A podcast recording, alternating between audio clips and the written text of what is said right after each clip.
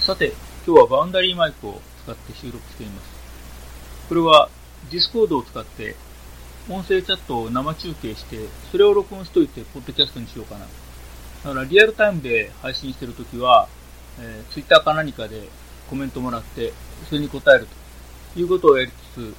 終わった分は録音して、ポッドキャストとして公開しようということを考えていま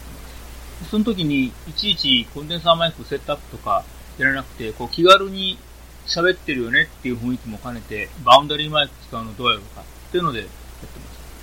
多分、機械の動作音とか、バックグラウンドのノイズが大きいんじゃないかなという気がしています。まあ、このバックグラウンドのノイズを取るっていうこともちょっと考えないといけないかもしれないし、うまくいかなければ、コンデンサーマイクの出番になるかな